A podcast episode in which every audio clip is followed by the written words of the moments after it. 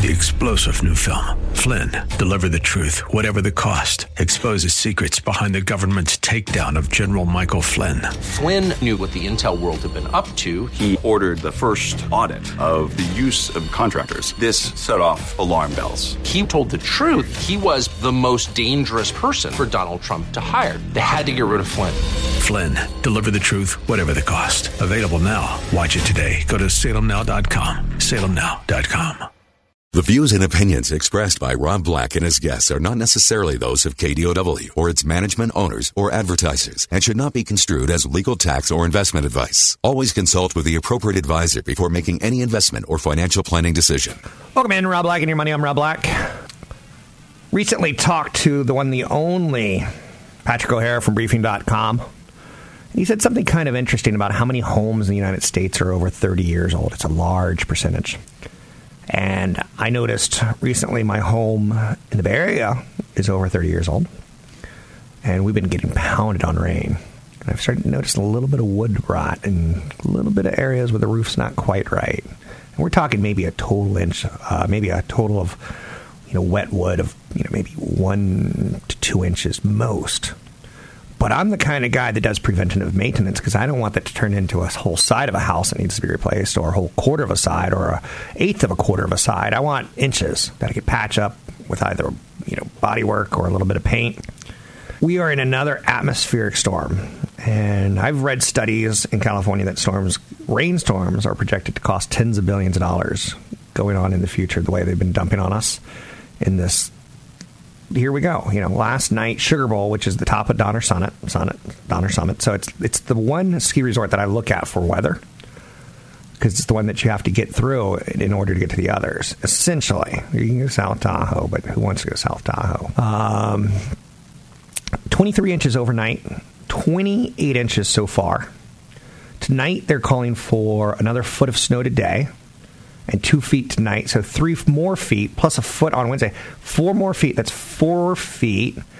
Five feet, six feet plus so far from the storm as it ends on Wednesday. That's a lot of money that it's costing California. Tons of money. But think about the damage it does to homes. And that's why you do want to own something like a Home Depot or a Lowe's long term patient investor there's other stocks you can own, like Williams Sonoma, if you want to go that direction. But I'll tell you what, there's a good chance I have to go to Home Depot or one of the, I'd say Ace Hardware, but they always keep to be closing around where I am. So even when Home Depot says the quarter wasn't that great, I'm still saying there's a lot of homes in the United States that are kind of old. And as I get older, I need more patchwork done on me. So I can kind of see where that's going, right? Macy's is going to cut 100 management jobs and trim 100 million in annual costs. I can't invest in that.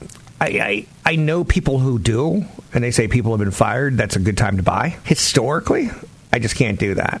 Amtrak train stranded with 183 people on board after hitting a tree. Now, I'm stunned that Amtrak is still in business because they seem on the East Coast when you're working uh, between New York and Washington and Philly it's a slow commute. Uh, but workers are trying to free an Amtrak train with 183 passengers on board that have been struck uh, stuck there since Sunday after hitting a tree that fell on the tracks near Eugene, Oregon.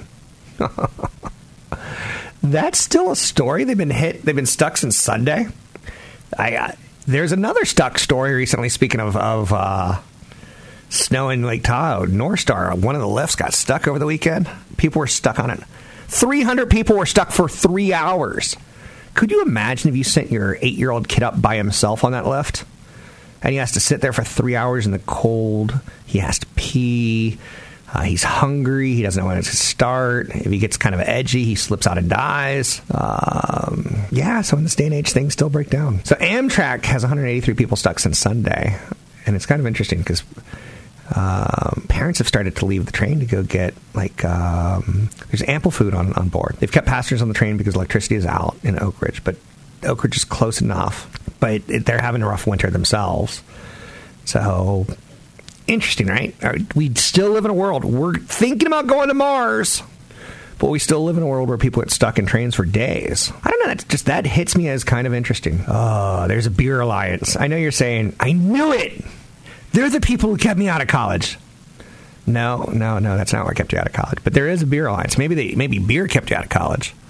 But Anheuser Busch, Molson Coors, Heineken, and Constellation brands have been talking about teaming up and creating a beer alliance to create a national ad campaign to say beer is good. Drink more beer. Ah, beer, it does a body good, right? I know you're saying you're stealing ad campaigns for milk and Chick fil A. I know that's what they're going to do, probably, right? But because Anheuser-Busch did a Super Bowl ad with Bud Light, and they basically targeted two Molson Coors beers for using corn syrup. Molson Coors has said, We're out. you can't do that to us. Oh, and the craft beer makers growing at 5% a year are like, okay, you guys keep fighting over your corn syrup issue. Coors Light has the best uh, ticker symbol, TAP, T-A-P. It's not the best, but it's not bad. Budweiser, Anheuser-Busch used to be uh, Bud, B-U-D, but they got kind of acquired by a bigger company and kind of turned into Anhi- AB InBev. I know, that's all out there. Michael Cohen is expected to tell Congress that Trump broke the law while in office. Tomorrow could be one of those days that, well, Trump might want to get out of the country. Oh, Trump is out of the country. He's in Vietnam because he's doing a summit with Kim Jong Un. Um, but former Trump personal lawyer and fixer Michael Cohen, he's going to start a three day gauntlet of congressional appearances uh, by giving a closed door interview to the Senate Intelligence Committee. Trump's former fixers expect to detail what he claims to know about Trump's contacts with Russia, hush payments made prior to the 2016 election, and other sensitive matters. Tomorrow could be one of those days where I wouldn't be surprised if the market's down a thousand points or up a thousand points. You never know when you're talking about president and criminal activity if it's going to be a sigh of relief or if it's going to be a let's get freaked out. Let's take off the gloves. I don't know. I'm not a political analyst in any way, shape, or form. I don't pretend to be. Um, I'm not going to be starring in the remake and reboot of West Wing, but I could. If Janeane Garofalo could be in West Wing, I could be in West Wing. I base everything in the world on Janeane Garofalo, just for the record. If she could do it, I could do it, right? No. Facebook is showing great willingness to axe news programming that's not working with Facebook. Um, so it's kind of interesting. Facebook. Want the podcast with music? I don't know. Find the really link to the other version of the this point in podcast by going to Rob Black's Twitter. to, His handle is know, at Rob Black Show. Listen to Rob Black and Your Money I'd rather be weekday morning, 7 to 9 on. AM 1220 But there is something that the politics could ultimately bite them in the hiney. Facebook rolled out its first set of daily and weekly news shows from publishers such as ABC News, CNN, Business Insider, and NowThis. Facebook has launched 21 news shows on Watch, including CNN's Anderson Cooper Full Circle, BuzzFeed's Profile, and Univision's Real America with Jorge, Jorge Ramos. Um, so Facebook wants to have your eyeballs. YouTube wants to have your eyeballs. Netflix wants to have your eyeballs. ABC, NBC, CBS, Fox wants to have your eyeballs. How many eyeballs you got? I'm Rob Black. Fortnite has your eyeballs, but they lost a lot of steam in January. Can they pick it back up with season eight coming out this week? I'm Rob Black, talking all things financial, money, investing, more. Find me online at robblackshow.com. Big seminar coming up. Sometimes I talk about what you should be doing in your 20s, your 30s, your 40s. Sometimes I talk about the retirement years. I really want to get you to retirement. That's the goal. Um, and then we can start figuring it out from there, so to speak. How much is your magic number? It, I wish I could tell everyone, you know, that we're all the same, but we're not. Um, I spend a little bit more than I want to. I, you know, I, I admit that. So, and that's something I'm good with. So my budget's gonna be different than yours, my final goals are gonna be different than yours. But I didn't really start getting serious about investing. I didn't really start getting serious about retirement probably until my 40s. But in my 30s, I knew it was kind of something to think about. Again, for me, I saw my dad work till the day he died. So my motivation has really turned from like making you all the money in the world with tech stocks to, and I, I don't mind doing that. I'll do a tech stock show anytime you want me to but you got to tell me what you want. So in your 30s, you want to, you know, it's different than your 20s. Like I said, you know, in your 20s, you got to have some fun, and you're kind of learning. But in your 30s, you want to pay off all your non-mortgage debt. Um, you want to get start, you know, that, that albatross of student debt, it should be gone in your early 30s, if not sooner. Um, I know, I know. I my last student debt payment was uh, early 30s, right? So I'm practicing what I'm preaching here. Uh, if you pay off all your non-mortgage debt, it sets you up for other things. You know, in life. So instead of sending money to your student, like for instance, there's there's the dumbest piece of advice, but I've heard it so many times. Uh, so when you're done paying off your student's debt, just send what you were paying on your student debt to a savings account. Okay, yeah, you could do that. Nothing frees up cash like paying off debt, and cash flow is kind of going to be important a little later in life. Um, I think you kind of want to kick the debt cycle altogether. There was a point in time where I think, yes, I, want to say I bought a, a stereo system that I financed. There was a company called Circuit City. And I'm like, I'm 22, 23. I'm like, I want a stereo. Like, I want to kick in stereo. And, uh, you know, they're more than glad to sell you a thousand dollars to a kid who could barely afford to, you know, scratch his butt. Um, so you get into these dumb little things. I think you want to start thinking about retirement in your 30s. Your 20s, time to start thinking about investing. Your 30s, time to start thinking about retirement. Just get it in your head. Have some goals, have a budget, have a number. You need to figure out, you know, times now now you only have 30 years. And the example that I like to use, because it's the easiest one, is if you make $100,000 a year, you're going to make $4 million in your life if you work for 40 years. So can you live off? Well, can you live off four million? Oh no, no, no, no, no, no, no! It doesn't work like that. Just because you make four million doesn't mean you saved four million, right? Um, out of that four million, let's say 30% went into housing costs, maybe up to 50%. So take that 4 million and cut it down to, you know, two and a half to 3 million of what you're going to earn in a lifetime. And then you, you know, slash the, the food, slash the, the vacation, slash the car payment, slash the house payments. And the house payment, the nice thing is you are paying yourself rent. So in your 30s, you want to start diversifying some of your investments. You don't just want to say, I'm going to just do the 401k. You want to see, you know, um, you kind of want to balance your portfolio. You kind of want to get some different assets going. But with your stocks, you know, you want you decide. Do you want 50% large cap, 20% mid, 20% small, 10% international? Do you want 30% large, thirty percent. like are you going for more growth you would want to probably skew towards international and small? But I'm not going to tell you how to do that right here right now. We'll do that another show. In your 30s, do something cool. Like do you remember when you were a kid and you got Highlights magazine? It was awesome some aunt of yours would always buy you highlights and send it, you know, you get like a year subscription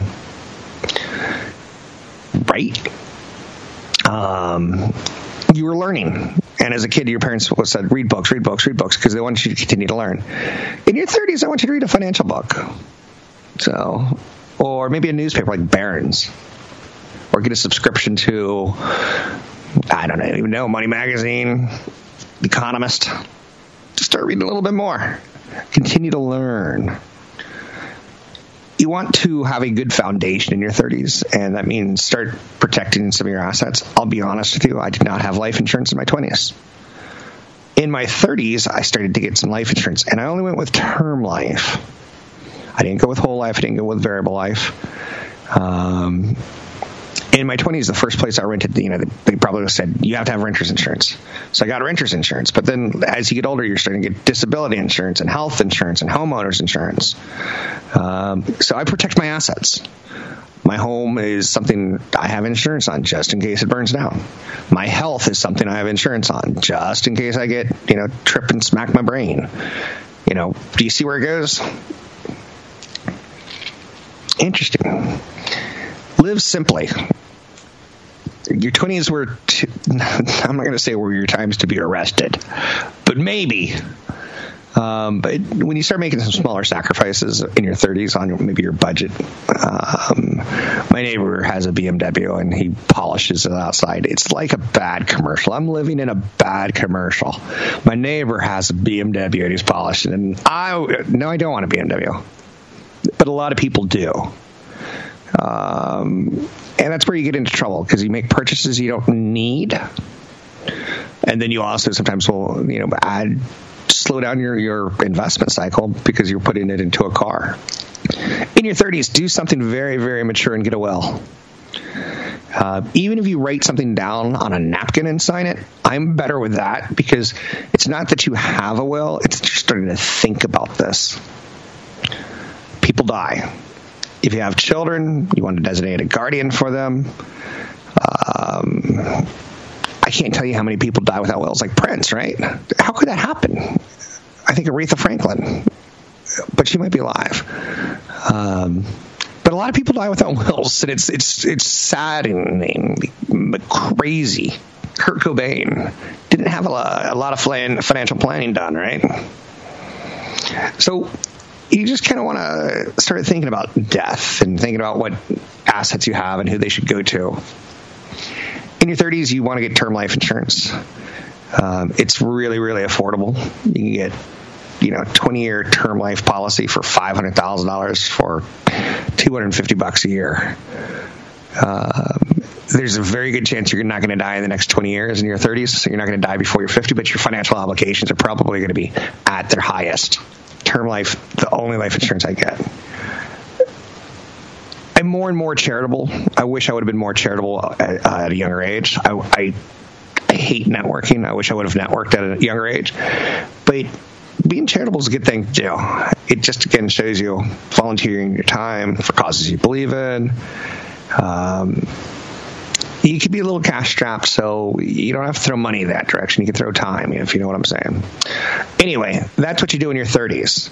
I'm Rob Black, talking all things financial, trying to get you to investing, trying to get you through uh, retirement, trying to get you to you know good markets, bad markets, up markets, down markets. Catch Rob Black and Rob Black and Your Money live on the Bay Area airwaves weekday mornings from seven to nine on AM 1220 KDOW and streaming live on the KDOW radio app or KDOW.biz. Welcome back in, Rob Black and Your Money show dedicated to getting you to retirement best thing you could do is start sooner rather than later. Take advantage of 401ks, 403bs, 457k, uh, 457s.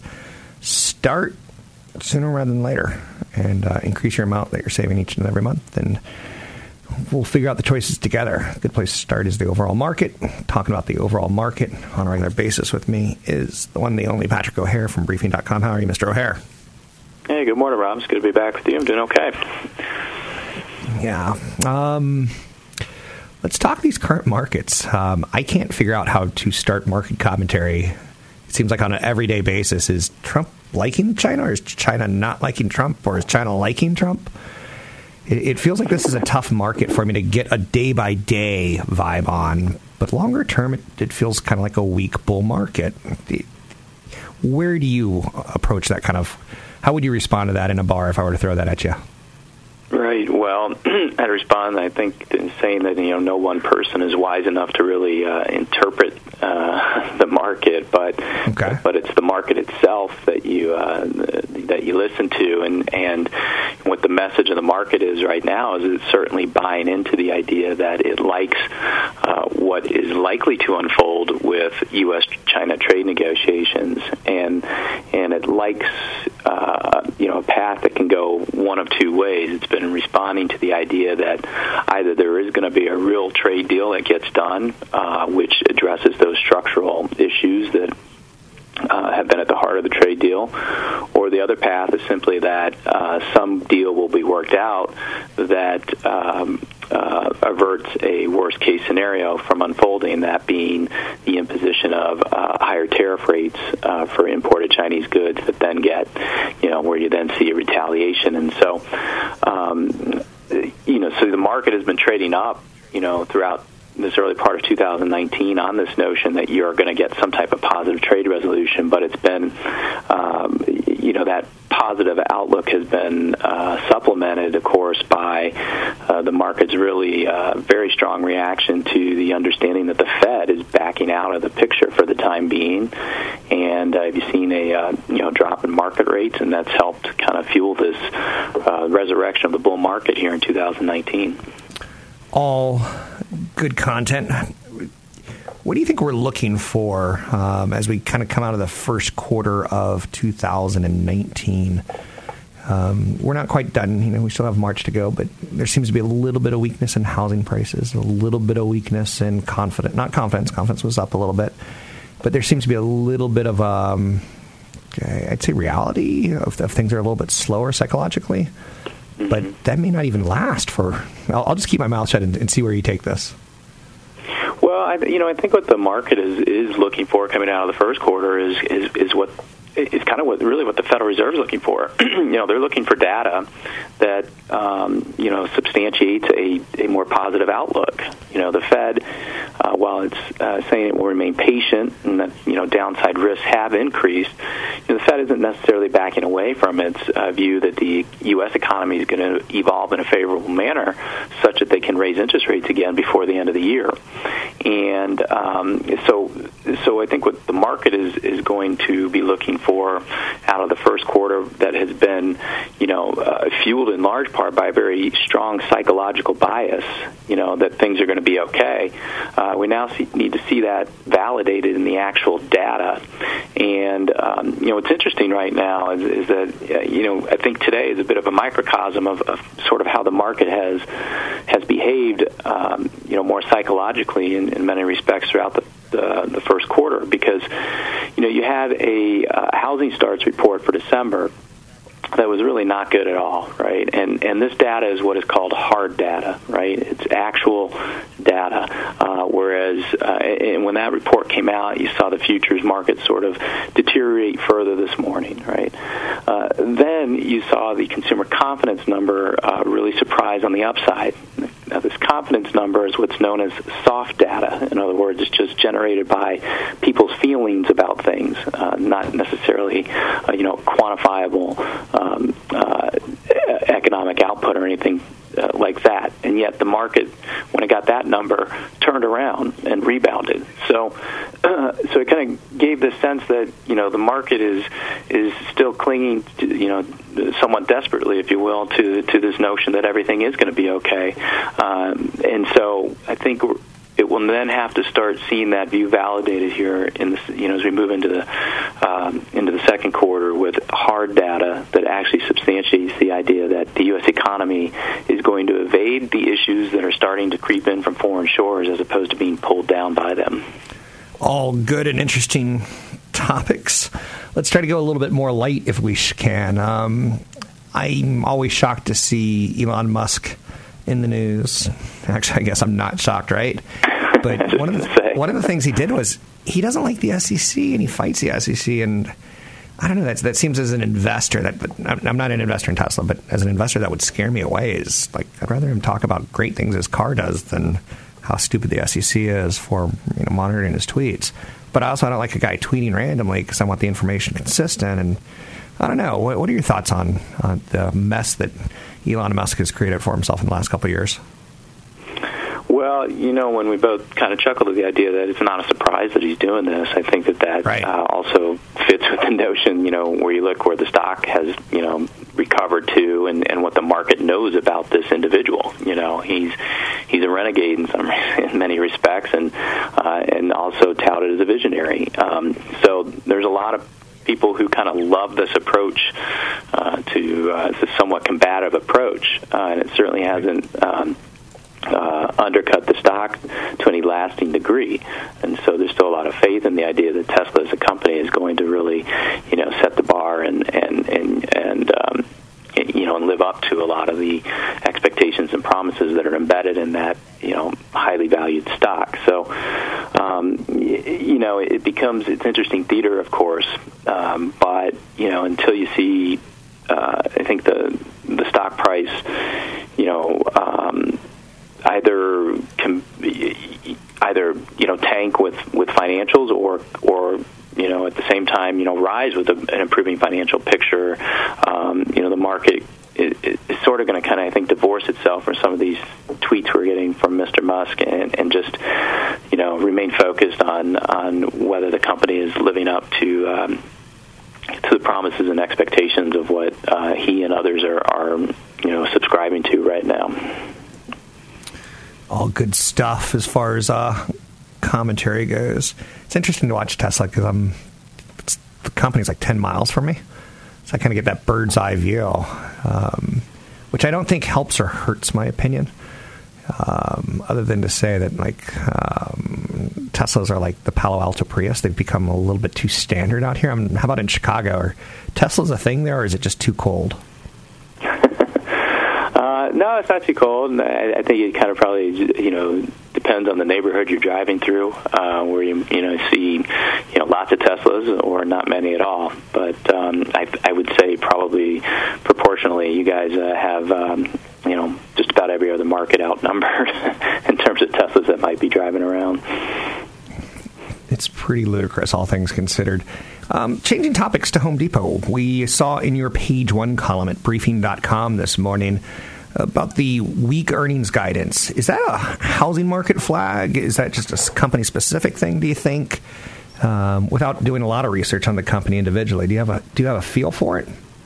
You know? I think it's just prudent financial management. Frankly, uh, you know, Home Depot has great management, and I think that they want to, you know, uh, maintain a more conservative line, and you know, it's kind of that, you know, set expectations on the lower side, and then you know, leap above them when the when the actual numbers come out. But you know, uh, um, you're right. I don't follow Home Depot specifically, um, but they did, you know, make an important point on their conference call. Really, is is that uh, you know there's I think over over uh, forty percent or so of, of homes are more than you know 30 years old, and um, you know, and, and they're going to, you know, certainly need a lot of upgrading, and and that benefits companies certainly like Home Depot, and so.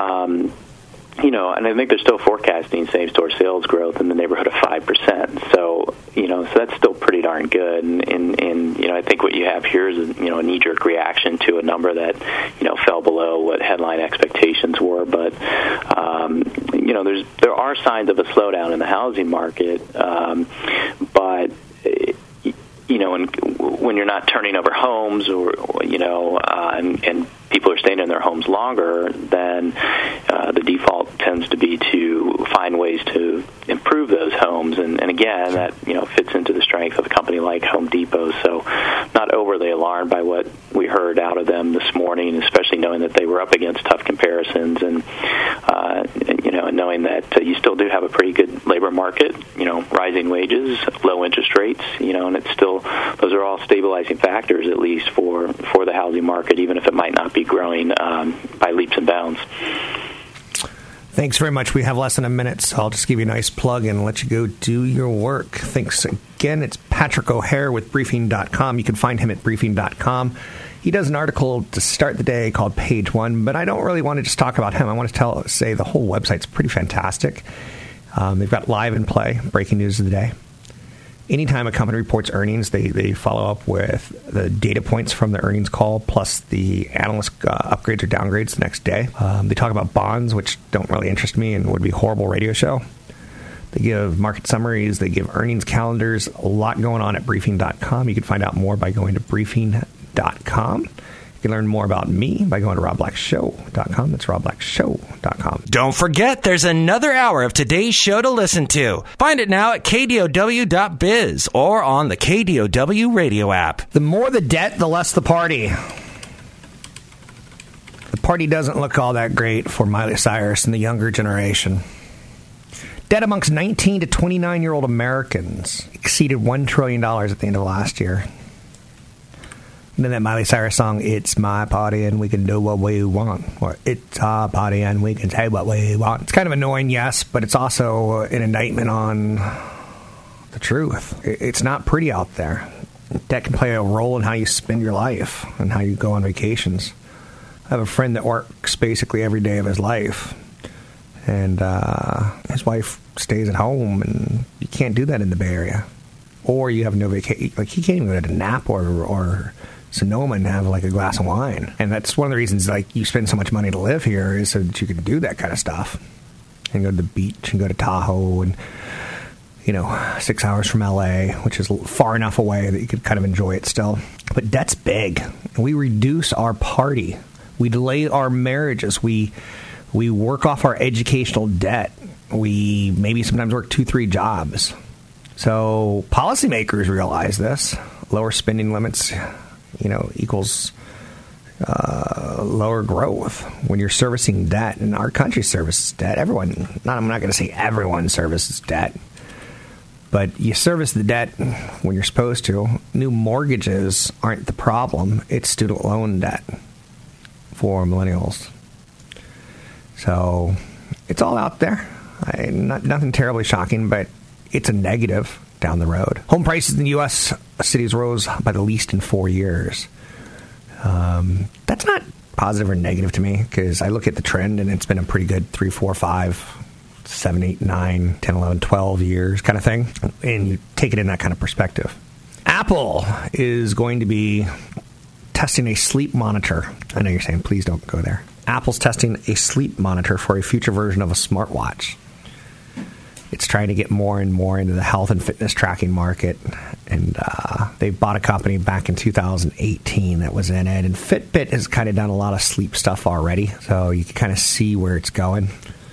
Um, but the heart fib, AFib monitor, um, blood sugar monitors. I mean, what a holy grail that would be for a watch, right? America's fat, America's old. Old and fat typically equals diabetes. Elsewhere out there, um, pharmaceutical executives are offering sen- senators ideas on how to lower drug costs, except for actually cutting prices.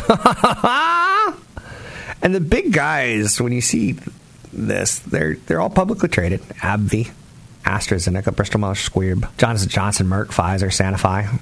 They're all testifying right now to the Senate Finance Committee. And they're all saying we'd like to lower prices, but we don't want to lower list prices. High drug prices have become a rare bipartisan issue, with lawmakers on both sides of the aisle demanding a change because old people vote. Put it quite bluntly, young people don't, old people do. I know, I know that's changing, but um, executives are championing their companies, and they say, you know, we save lives, and you know, patients benefit from what we give them. And they're saying it's not our fault, it's the middleman's fault. It's not the patient's fault, it's the middleman. Pharmacy benefits managers and discounts that they get from large deals from the big pharmaceutical companies that they don't pass on to patients. They just you know put it in their pocket. That's what they're saying. A lot of finger pointing. A lot of finger pointing. A lot of backstabbing in news. There's a lot of backstabbing and finger pointing. I'll cut your finger off if you point it at me. Now you're saying you grew up in a tough, tough, tough childhood, didn't you? Wasn't that tough? Um, but yeah, so there's a rebate system, and both parties are kind of getting tired of the pharmaceutical industry saying, uh, "We don't know what to do. Look over there. It's Elvis Presley. Look, look, look." Elsewhere, an appeals court upheld the decision allowing AT&T to buy Time Warner. We are getting close to Game of Thrones, and then that brings up the question of how many people cut cable. Does HBO have something that, that's all that in a bucket of chicken past Game of Thrones? Is Westworld enough to keep you paying 10 bucks, 12 bucks, 15 bucks a month when it doesn't come out for another, you know, year or whatever it is? What is the magical draw of HBO? Does it have a magical draw? Is it the anti-Netflix? Is that what you like? So that's all out there today. Okay. 800 516 1220 to get your calls on the air. The market's been trending well this year after a rough end of 2018. I like at the end of the year to look at my 401k and say, how does it feel? Now, last year, how does the balance feel? How does the chemistry feel? Last year, we had a bad end of 2018 where the monkey was hitting the master with a stick. And it felt wrong to do your rebalance in January after such a big whoosh down. So now that you've had a whoosh up, look at it. You don't have to do anything, just look at it. Figure out if, if now is the time or not. Warren Buffett said, on CNBC with Becky Quick. I would buy the S&P 500 in a second. He says if you're looking for a 10-year time frame, he would do it in a second. I like that. Grandpa Warren, you're still a man. Call him Bitcoin a delusion.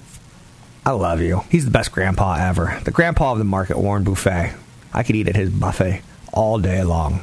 I'm Rob Black, talking all things financial, money, investing, and more. You can find me at line at robblackshow.com. Big seminar coming up. Learn more at robblackshow.com and use code radio25 to get in for free. Three star general Michael J. Flynn, head of the Pentagon Intelligence Agency, knew all the government's dirty secrets. He was one of the most respected generals in the military. Flynn knew what the intel world had been up to, he understood its funding. He ordered the first audit of the use of contractors. This set off alarm bells.